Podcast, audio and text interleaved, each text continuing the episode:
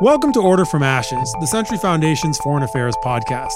I'm Thanasi Cambanis, and today I'm joined by Dalia Dassa Kaye, who has just put out one of the only interesting reports on how to reassess Middle East policy in the slew of such reports that has come out as the Biden administration has taken office. Dalia, thanks for coming on the podcast today. Thank you. I was at the I, I, was following the rollout of this report, which you and a group of, of Rand Corporation colleagues put out uh, last week, and I was struck in a sort of sea of content that tries to do big think uh, work on what the American foreign policy assumptions that go into the Middle East are and and how that policy could be improved. Your project here seems to have actually said something new. Uh, so I was wondering if if you want to begin by talking a little bit about the critique that this uh, that this work levies of the long arc of American foreign policy in the Middle East. Yeah, well, thank you for this opportunity. And I do want to acknowledge my RAND colleagues who worked so hard on this project with me. Um, we did try to advance the debate and to really tackle the big questions of uh, what's why are we still in this region and what are we doing there and for what purpose? Um, we know there's a lot of fatigue with the Middle East after decades of war and what looks like not a lot of payoff. Um, we've got lots of other global and domestic priorities. Um, but, you know, we argue the region still matters and um, and that, you know, our we still have core interest in staying engaged in this region. The, the issue is you know, how do we do it? And what we argue is we just can't go back to business as usual. So the critique we have of you know the long-standing approaches to this region and they really cut across administrations this is not a particularly partisan thing um, which is we've been driven largely by what we call a threatism mindset, which is, you know, we look at this region through the prism of whatever the threat of the day is, whether it was the Soviets in the Cold War, Arab nationalists, or Islamic extremists, or the ever present concern about Iran, which is so elevated in our current focus on the region. And our feeling is that, you know, this, it's not that we don't have to deal with threats. And in this report, we deal uh, with, you know, we discuss how we manage advocacy adversaries. But um, we argue that looking th- at the region through just this one prism has really been short sighted and at times quite counterproductive uh, because we don't take the region on its own terms and the complexity of problems across the region, which don't just fit in the box of whatever we think is the one threat of the day. So that's the main um, that's the main approach that we're we're countering in this, and we feel what it's done is it's just led to this this um, investment in keeping partners on our side, uh, so to speak, to counter these threats. And of course, we still have reasons to have good partnerships in the region, um, but we haven't really assessed these partnerships and evaluated them and what we're getting for them based on what are the region, re- regional realities of today. So the big issue that we address are this, you know, long-standing kind of threat is a mindset but also what we're concerned um, about being legacy thinking, you know, thinking from past strategic environments that don't meet the moment of today. So that's really what we're tackling. Start a little bit with the threats themselves because I this is one of the, th- the the points I'm curious about. Are are is it is it your contention that we are exaggerating existing threats or that we are actually seeing threats uh, to US core interests where where the threats are not to the United States. So let's take the example of Iraq, which we think deserves a lot of attention um, as a really critical uh, power in this region. And, you know, not every issue, certainly there you know Iran Iraq is in one of the most critical neighbors for Iran and it's it's unrealistic to assume we're going to push Iran out of Iraq uh, and we know the Iranian aligned militia groups are quite dangerous for US forces in the region and our partners. But this is not an issue that is just about Iran. There are local and Iraqi based drivers that are just as critical as what Iran is doing in the country. And so we want to make sure that we're not just looking at the threat, you know, from just the perspective, perspective of how we counter Iran, and neglect the other um, issues of the countries that we need to deal with and, and are really critical to stability. The, the other issue about, you know, the threats and this threat approach is that we think, you know, it's not just our interest in this region or not just about confronting threats. We also have to look at a definition, a broader definition of what does regional stability mean. And in our view, the most critical US interest because let's face it we have to talk about the interest with with all the talk at home about you know wanting to deprioritize the Middle East we're tired of the Middle East too much blood and treasure wasted in the Middle East you know we have to remind our own publics our own leaders that actually um, instability in this region can actually come back and hit us at home um, the, when we have extremism when we have proliferation when we have mass migration um, these are issues that affect Americans directly and affect our closest European partners in particular. So, um, we suggest that we need to be focused not just on the threat of the day, but on supporting policies that uh, foster stability. And our idea of stability and reduce conflict. And what's critical here, and what's different than how we've dealt with the region in the past, is we don't think it's sufficient anymore to say, if it ever was, but definitely not today, to say that stability means keeping, you know, our guys in power, the strong men in power. Uh, you know, it's not to say that um, we're realistic. We're, we're we don't think there's going to be a big wave of democracy in the region. Um, we're not we're not going to be able to have perfectly democratic allies and partners there. But we do think that we can't turn a blind eye anymore into what's happening within the borders of the of the partners who we are aligned with. And we actually think that in today's Middle East, given a decade of uprisings, and the socioeconomic pressures from a region that is extremely youthful. Uh, we still we have numbers where you know over 65% of this region is still under the age of 30 um, and highest unemployment in the world including women that you know we we have to take these issues seriously and we think our partners you know this isn't something that we should be at odds with with our partners. They understand this too. They understand their own survival depends on dealing with these pressures. So this is just a very different way of looking at the region and looking at our partnerships. I mean it's, it's, it's music to my ears the way the way you're talking about this here and and in the report which is called reimagining us strategy in the middle east sustainable partnerships strategic investments. Uh, I like that you you have jettisoned this sort of silly binary that circulates a lot, where uh, I mean the, the the corrective now is that we're not going to care, or supposedly that we're not going to care at all about the Middle East, and of course the the reality is that a Biden administration that that deprioritizes the Middle East is absolutely going to remain engaged to to a great extent. It's just going to be less engaged than we have been in the past. So the the serious question is in a smarter uh, in a smarter prioritization how do we manage these relationships? How do we set our priorities? As opposed to the sort of fake debate of you know do we are we going to pivot away from the middle east and does a pivot to asia mean that we're no longer going to be tied up in in this region?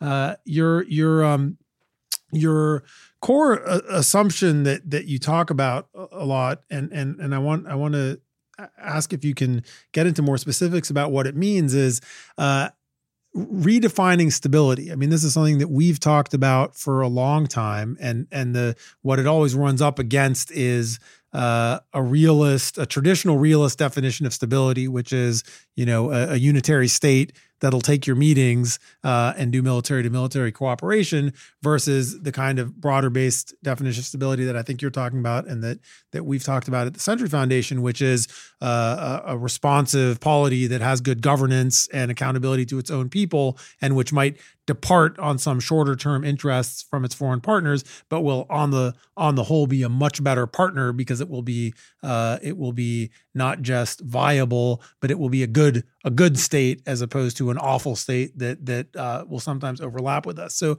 how have you uh, identified that that idea of stability uh, in a way that that you can start to sell as as the bedrock for for a new policy? Well, um, I think you put it really well, which is you know um, what we're talking about is mutual interest with our partners in better governance, right? I mean, you know, put the democracy the question aside, which I think has distracted so many people because as soon as you say that, they're like, oh, that can't happen in the Middle East. We've tried that, freedom of agenda, et cetera, et cetera. And we get that. And we're it's not up to the United States to impose democracy anyway. This is a regional process, and we're probably just in the first stages of this um, unrest and and and uh, political activism that we've seen. It's on pause right now, but it's continuing.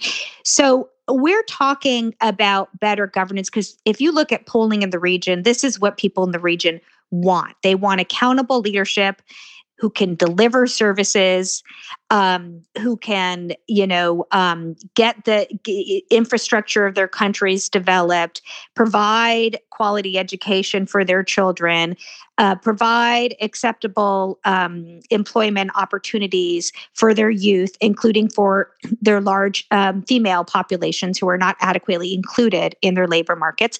These are just basic governance issues. And right now, the Middle East is doing extremely poorly in this arena. I mean, maybe as Americans, we're not ones to talk right now, but the Middle East really, truly is doing poorly. And and so the the point here is we need to be re, we need to be prioritizing our relationships based on this agenda, and that means rebalancing the way we invest in this region. So you're absolutely right. We're we're getting away from this false debate about oh, turn our we're going to abandon our our partners and uh, abandon the region. You know, we know that's one not realistic, two not smart, and um, and three it, it it won't last even if we try to do that because the region will come back the issues of the region will come back to us whether we'd like it or not so you know it what we argue is um, that we need to uh, signal we are no longer subsidizing status quo, but we're also not abandoning our partners, which means you shift the balance from this heavy military investment um, to more of these governance and development and people oriented programs and support. So, I mean, just to throw out a few figures, um, and we have a lot of data in this report so i recommend um, your list to your listeners when you have a chance to look at some of this data because the numbers do tell the story and that's one of the things we wanted to do in this report. We wanted to show what we've actually been doing in this region. Put the rhetoric aside. Look at the numbers. You know of the um, uh, it, here we're talking in global terms. Um, we spend or devote uh, over 50% of security assistance and US military services sold in the entire world. Over 50% of those go to the Middle East globally. And we only invest uh, just under 6% in economic development and humanitarian aid. And then if you just look at the region itself, our non-security investments are just over a quarter of total U.S. aid uh, that we give to security assistance.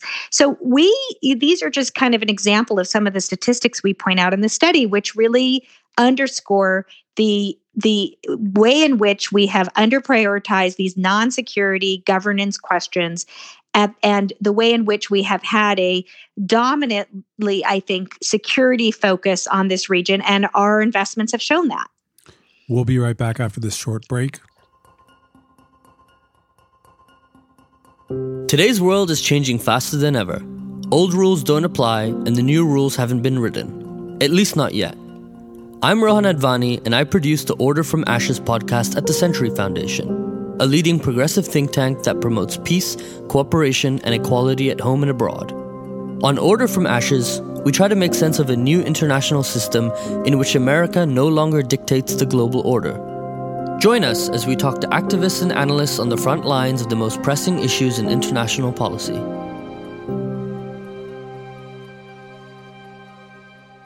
Welcome back. I'm Thanasi Cambanis. You're listening to Order from Ashes, and I'm talking to Dalia Dassa Kaye, who's a scholar at the Wilson Center in Washington, D.C., and who, with colleagues at the RAND Corporation, has produced a, a really fascinating and challenging report called Reimagining U.S. Strategy in the Middle East.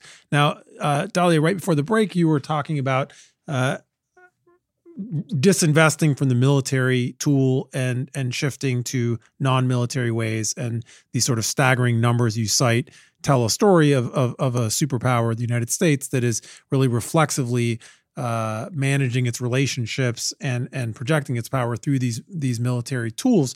Uh, there is a lot of of sort of noise around ending the forever wars and so on uh, in the U.S. these days. But one of the questions I had when when looking at the report and and listening to you talk about it previously is how much do our partners want us to do non-military things because this this is not simply a supply driven uh, reflex of of the United States it's also a demand driven request especially from from our Gulf partners who uh, mainly want our weapons and don't want our our non-military funds or or ideas or suggestions. Uh, so how does one one shift uh, uh those, those pipelines and will will there be takers uh, in the Middle East for for a, a non-military uh, partnership with Washington? Yeah, I think it's a great question and it's a huge challenge. And I think that's part of the issue. I think there are leaders in this region who are forward thinking, who do understand that these high priced uh, military um, uh, goods that we are we are selling and that they so have so desired um, are not really serving their people or regional stability. Um, of course, you know the reality is they still want them, and this gets to our legacy thinking problem, which is they're not just demanding them right now they kind of expect them because this has been part of the dna of, of the way the us has done business for you know the past several decades so you know um, you have a situation and this is one of the imba- areas of imbalance that we highlight in the study where over 81% of our foreign military funding globally um, goes to just three countries in the world, which happen to be in the Middle East Israel, Egypt, and Jordan. So there are expectations of our partners that, um, that this is coming to them. Now, when you look at a country like Egypt, let's say, and Egypt is probably the one that of the three big three that deserves the most scrutiny, um, we have to ask um, does that logic of how we uh, went about military assistance in the past make sense in today's environment? There was a, a, logic then that we were underwriting a peace with Israel, which was critical for the region. Israel and Egypt were active adversaries, fought devastating wars, um, and we wanted to underwrite that peace. Now, today, the logic driving Israeli Egyptian relations, we argue, really no longer requires uh, the um, United States to underwrite that. Egypt and Israel have their own security incentives to cooperate on counterterrorism and intelligence sharing and many other areas.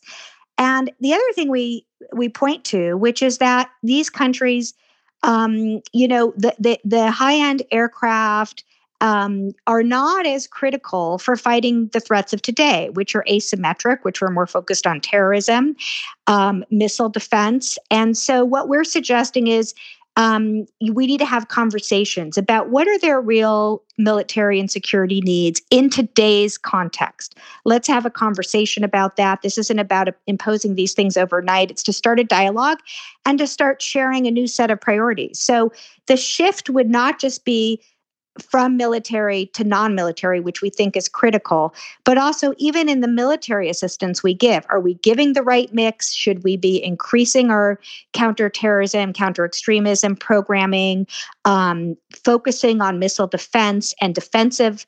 transfers of weapons instead of all of this offensive weaponry. Um, and that's the kind of conversation we want to start having. And it won't be easy, but we do think there are countries in the region who understand, and this is for their own survival, that they have to deliver better to their own people. And to do that, they should theoretically be welcoming um, this greater focus on economic development, education reform, employment. These are critical issues. And most leaders in this region are understanding this. Now they have their own reform programs that I think are a good indicator of that. And we need to be leveraging that better. I mean, the the the the realist in me, so I mean, I, I like these ideas uh, a lot. And I think these are I think this is the correct uh, policy approach. The way I imagine it unfold. So if you know, if the Biden administration takes this approach and says, you know, we're not going to remain complicit in uh, Egypt's dictatorship and we're not going to remain hostage to this legacy arrangement that made sense in the 70s and just doesn't make sense today. The likely way this will unfold is that if those programs were ended, there'd be either a, a, a rupture or at least a, a, sort of frigid stage in the relationship between the U.S. and and, and Egypt, um, and and uh, I guess the same would happen in Israel or or uh, Egypt if we were also to to reduce or withdraw our military assistance, and there might not be something that takes its place. So what we would have is narratives of of let's say losing Egypt, or maybe Egypt would seek uh, military mm-hmm. aid from China, and we would have our hands clean from from the regime's malpractice, uh, but we would not be helping it be a better regime. Personally, I think that's right. a risk worth taking, uh, and and and that's that's okay with me. But I, I, think people in Washington see that as the potential downside and say, what's what's a few billion dollars to not be hoisted on on the lance of having lost country X? So how how do you read right. read the unfolding of this? Um, Approach. Yeah, no, I think that's a really good point, and we do um, we do highlight risks in this report. Uh, this isn't a cost free strategy. No strategy is. There's always trade offs. Um, but we, the risk assessment is that, you know, current policies are not producing good results. So we're not also, so a few points in response. One is yes, there's risk. Two, um, this doesn't happen overnight. This is, you know, through conversations, through assessments. Three, we are not suggesting um, highlighting one country. We're talking about this is a broad strategy, right? So this is, it will affect particular countries because we need to be channeling resources into countries and programming who are which are meeting our strategic objectives right? This is a us strategy. This isn't a this is a us first strategy to put it that way. So you know we want to do things beneficial to our partners but they it has to be mutual. So um, what we would say is we need an across the board reassessment of you know how much military aid are we giving? Why is over 80% of military aid in the entire world given to these three countries? Maybe we'll come out and say you know that still makes sense um, but we need to increase the economic investments because those are just too small for what the needs of the day are and maybe we need to keep some of it may be just a question of reallocating the 81% to um, to capabilities that are more in line with the asymmetric threats we face today and not based on uh, major interstate war, which is what a lot of this military equipment is based on. Um, and so um, it, it would be an overall shift in U.S. strategy, not a punishment for a particular actor. So I think that is another way. And, and the last point I would say here, and you raised the issue of China or Russia, and that's often the common refrain is, well, if we don't sell them the arms, someone else will. Um, Which, by the way, and, is okay. I mean, people say that as if it's it's it means therefore we should right. keep doing it. And I always say, uh, you know, then why not? Why not? Why not let them do it? And it's not us who are complicit or responsible for dictatorship X or terrible policy Y.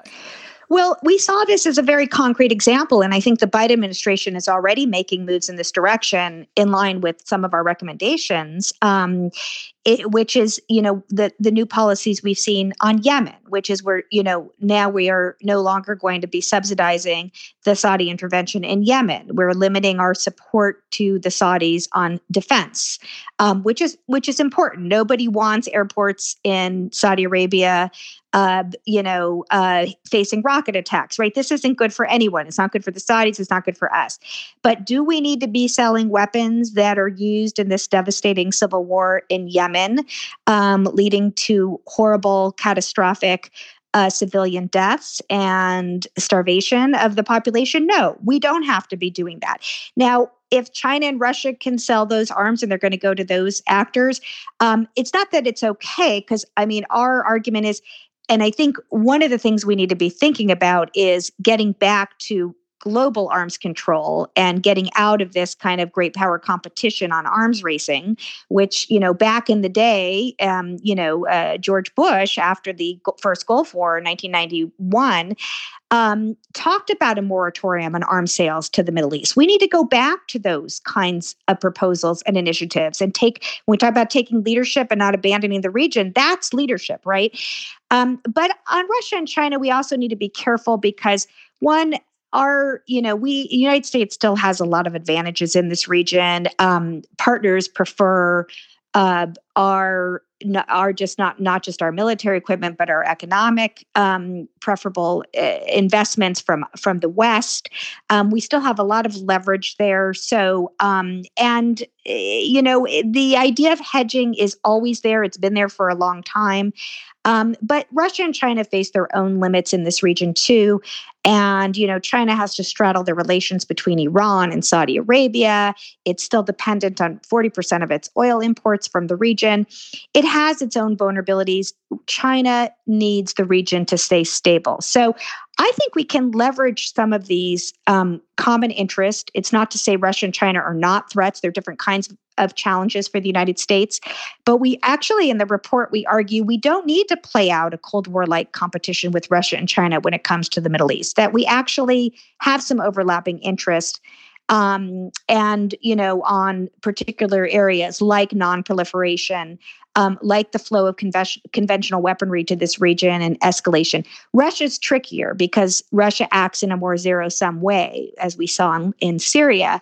Um, but we do think there are areas of overlapping interest. So i you know it's not to say that's not a good argument but it's not an argument that outweighs the benefits of a new approach and we think the risks are um, manageable the when I think about the specifics, uh, both in your report and just in my survey of the landscape, and I think you know corrective steps like the partnership with Israel not needing the several billions of dollars that that we that we give this already very wealthy country, the relationship with Egypt really needing a complete overhaul where we're not underwriting this terrible dictatorship uh, and, and, so on. And I think about the effective partnerships we have uh, in security in the region, whether it's with uh, Israel or with Iraq or Jordan or the or the Emirates. Um, and in those cases, the relationships work because those countries have services that that that are genuinely competent in one sphere or another, share a common interest, and in some cases aren't aren't receiving money from the United States, but but are working together in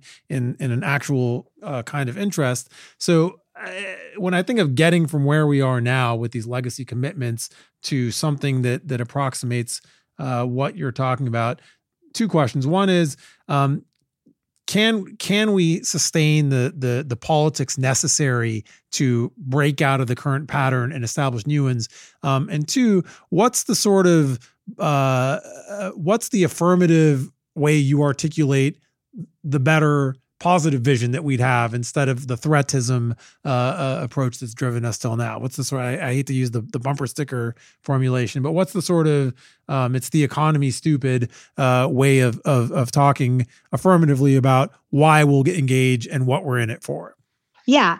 Well, it, you know, starting with the bumper sticker, I mean, this is about more cost effective and smarter ways um, to work in this region. So it is not unstable and does not harm U.S. interest uh, because the way we've been going has led to tremendous costs for the United States. Um, I mean, is it all about containing containing ISIS style terrorism? Is that the, is that the reason why we'll remain engaged? No, they and that is exactly our point. That's one of the concerns. Obviously, is a return to extremism and terrorism that can hit us literally back here. But our argument is that these wars, this isn't just about ISIS. These civil wars in Yemen, in Libya, in Syria um, they spill over outside the region. They don't stay in the region. Problems in this region don't stay in this region. So the current approach um, has really led to very, very costly outcomes. Um, not just for the region, its people, but from ourselves. So, so our alternative is focused on reducing conflict, de-escalating and improving governance because our argument is you need to deal with the drivers of conflict not just the conflicts once they emerge. And we think this is actually a much more cost-effective way to do things. When and this kind of segues to the, you know, the domestic and political. You know, there's a lot of debate now in the United States about um, about our resources and you know what are we doing in the world and so forth and you know look uh, those of us in the foreign policy community are always pointing out that you know foreign aid is just a minuscule part of our foreign budget eh, of our domestic budget right? We should be doing more altogether. That's going to be a hard argument in the current under the current pressures of economic downturn and pandemic. So we're not you know unrealistic about saying okay we just need a bigger pie and we could do all of these things. We know there's going to have to be trade-offs. Um, but we are suggesting that um, that we can shift some of those resources from the security parts of the pie to the non-security development and governance part and that that's going to have a lot more payoff. And when we talk about non-security we also mean even security cooperation that we do with our partners. You mentioned Jordan and, of course, Israel, um, Lebanon uh, is another good example. You know, we have really good programs that don't cost a lot that focus on, this was mentioned in our panel the other day with General Votel, you know, focused on cross border security, making sure bad guys aren't getting through. Um, there is a lot of good cooperation we have that is cost efficient. Um, training professional forces is very important. This is going to be critical in Iraq if we want to undermine the militia problem in that country that hurts not just Iraqis, but our own interest as well and those of our partners. So we think it's about rebalancing within the pie that we have. And again, we don't want to frame this as a punishment. Um, this is more of this is going to be everybody's going to gain from a smarter way of investing because just pouring money into these, you know, um, high end uh, fighter aircraft are not going to meet the needs of the moment and um, and so we need to be focusing our military support that we do give on the issues that really are the challenges, which are issues like ISIS and other terrorist threats. Um, and um, and so we need to be focusing on on that front and and and having our investments um, in, in those bins rather than uh, the kind of uh, military assistance that isn't really serving our interest anymore the, the, the partnerships that strike me and and and I confess that this might be whatever that bias is that the things you look at the most seem the most interesting uh, but I see the U.S. relationship with Iraq and the U.S. relationship with Lebanon as really the models of the kind of uh, uh, let's say checkered but but largely constructive opportunities to have a constructive across the board partnerships. So I'm thinking about the uh, the border police uh, and, and ISF and LAF programs that uh, the United States has done in Lebanon, which have quietly over decades played quite quite a vital role. same with uh, some of the quieter partnerships in Iraq, and not just uh, like the CTS, but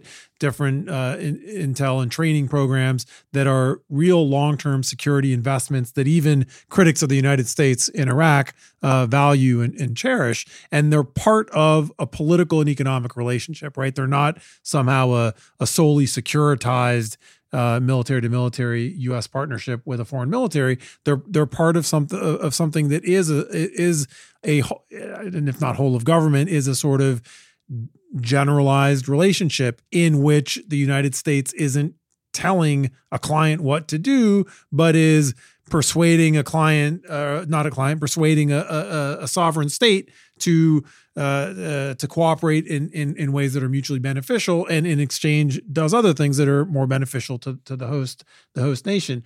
Those are ambiguous, long term, uh, not easy to describe in in political terms as as uh, uh, somehow like U.S. victories, but they are, I think, the best the best models going forward, and and I imagine that's what when you look at, at a region that would be more intelligently managed in 10 or 20 years, there'd be a lot more of those kinds of relationships and a lot less of the sort of big ticket uh, arms deals that the U.S. has had with Saudi Arabia or the kinds of arrangements that, that the U.S. has with Egypt.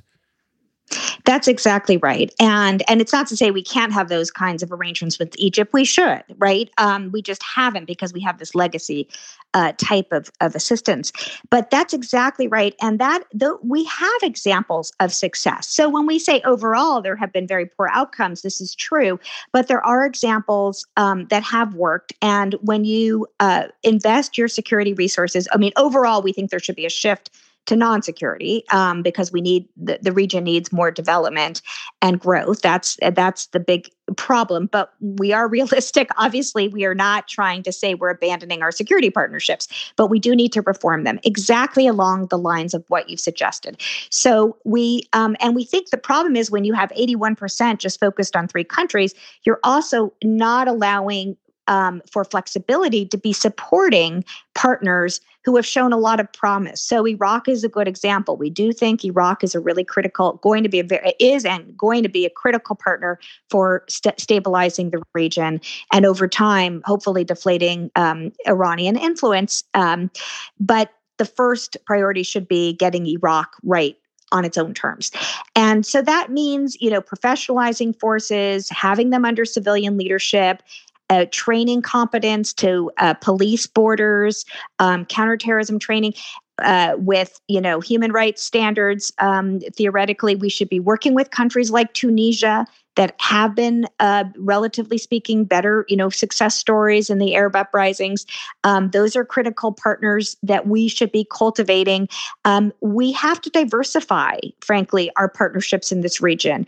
And our close allies uh, and partners um, will benefit from this. And so that's part of the conversation we're talking about that it's it's it's revisiting the overall way in which we do business the overall types of investments uh, and you know countries like israel are, and egypt and jordan are going to be a lot better off if iraq is stable. Um, they're going to be a lot better off uh, if lebanon is able to marginalize um, uh, Hezbollah and have effective security forces in the country. We can't count on the LAF to counter Hezbollah. That's not their mission. But the stronger and more professional security forces you have in that country um, that are countering terrorism, the better. So, um, so I think that's exactly the examples, and we do point to some of those in the report that we should be leveraging better. And that's part of kind of opening it up again, opening up the discussion to get out of these the straitjacket of the way we've been doing business in the past. Well, so let's let's end with a a, a viability question.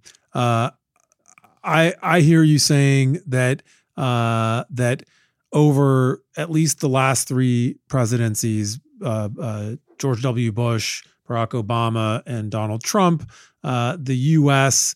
Uh, has simply not accomplished its stated aims in the Middle East. So, try, you know, trying wildly different approaches, uh, the result has consistently been strategic failure. and and so you're you're putting forward the idea that it's it's time to you know bring our means in line with our goals or our goals in line with our means uh, and and change our assumptions. So how likely are we uh, to see a kind of generational shift in in uh, in our grand strategy in this region, uh, and uh, especially given that you know the the wonderful crop of talented individuals going into the administration are almost 100 percent veterans eh, eh, you know in some cases 8 year veterans of a of a previous administration that's associated with exactly this sort of you know managerial paradigm of a threatism approach.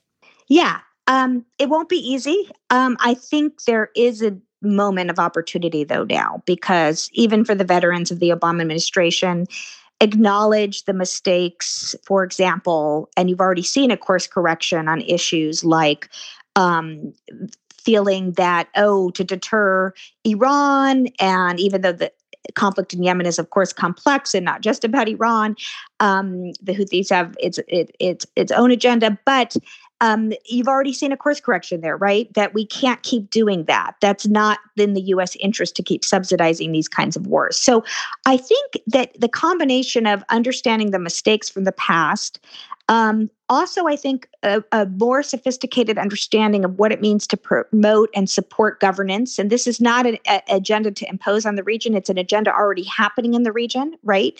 Um, so I think th- this is why this moment is different. The region is in a different place. The governance failures of the region couldn't be more stark than ever. I mean, you the the instability that we've seen um, from the uprisings, but then, of course, over the past year, exacerbated the governance failures exacerbated by the global economic downturn and the pandemic. Um, and the failure to be able to respond to this is just been devastating. And so it's, I, I, think there's a, you got earlier, you asked about the supply demand question. I think there's a growing demand and there's more empowerment of people in this region. We know there's still incredibly repressive leaders, but you have a region with much more uh, vibrant civil society, much more po- activism, um, and economic potential. One of the things we talk about, if you want the bumper sticker, is look at the region as an opportunity, not just as a threat right? The middle east doesn't always have to be this basket case like oh this problem we need to you know how do we get rid of this problem?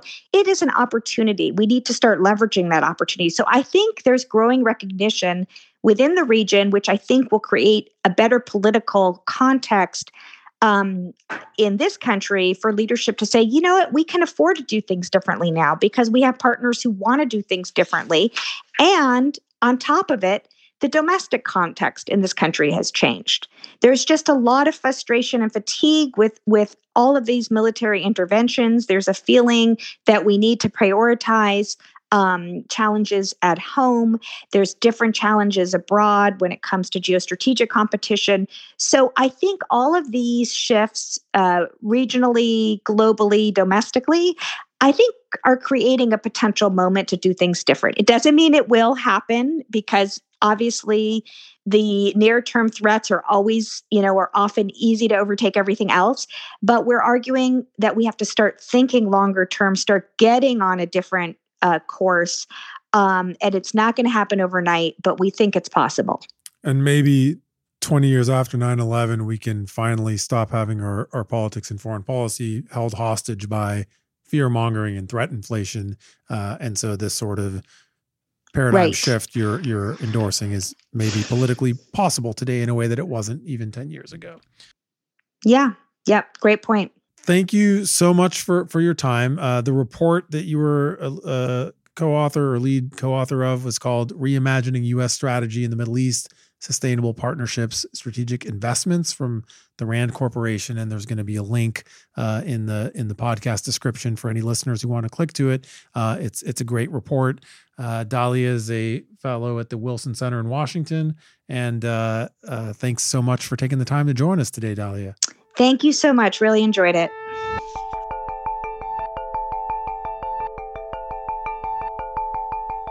You've been listening to Order from Ashes, the international affairs podcast from the Century Foundation. If you've enjoyed what you heard, please rate us and leave a review wherever you get your podcasts. It'll make it easier for other listeners to find us and help us to keep producing these conversations. Thanks for listening. Till next time.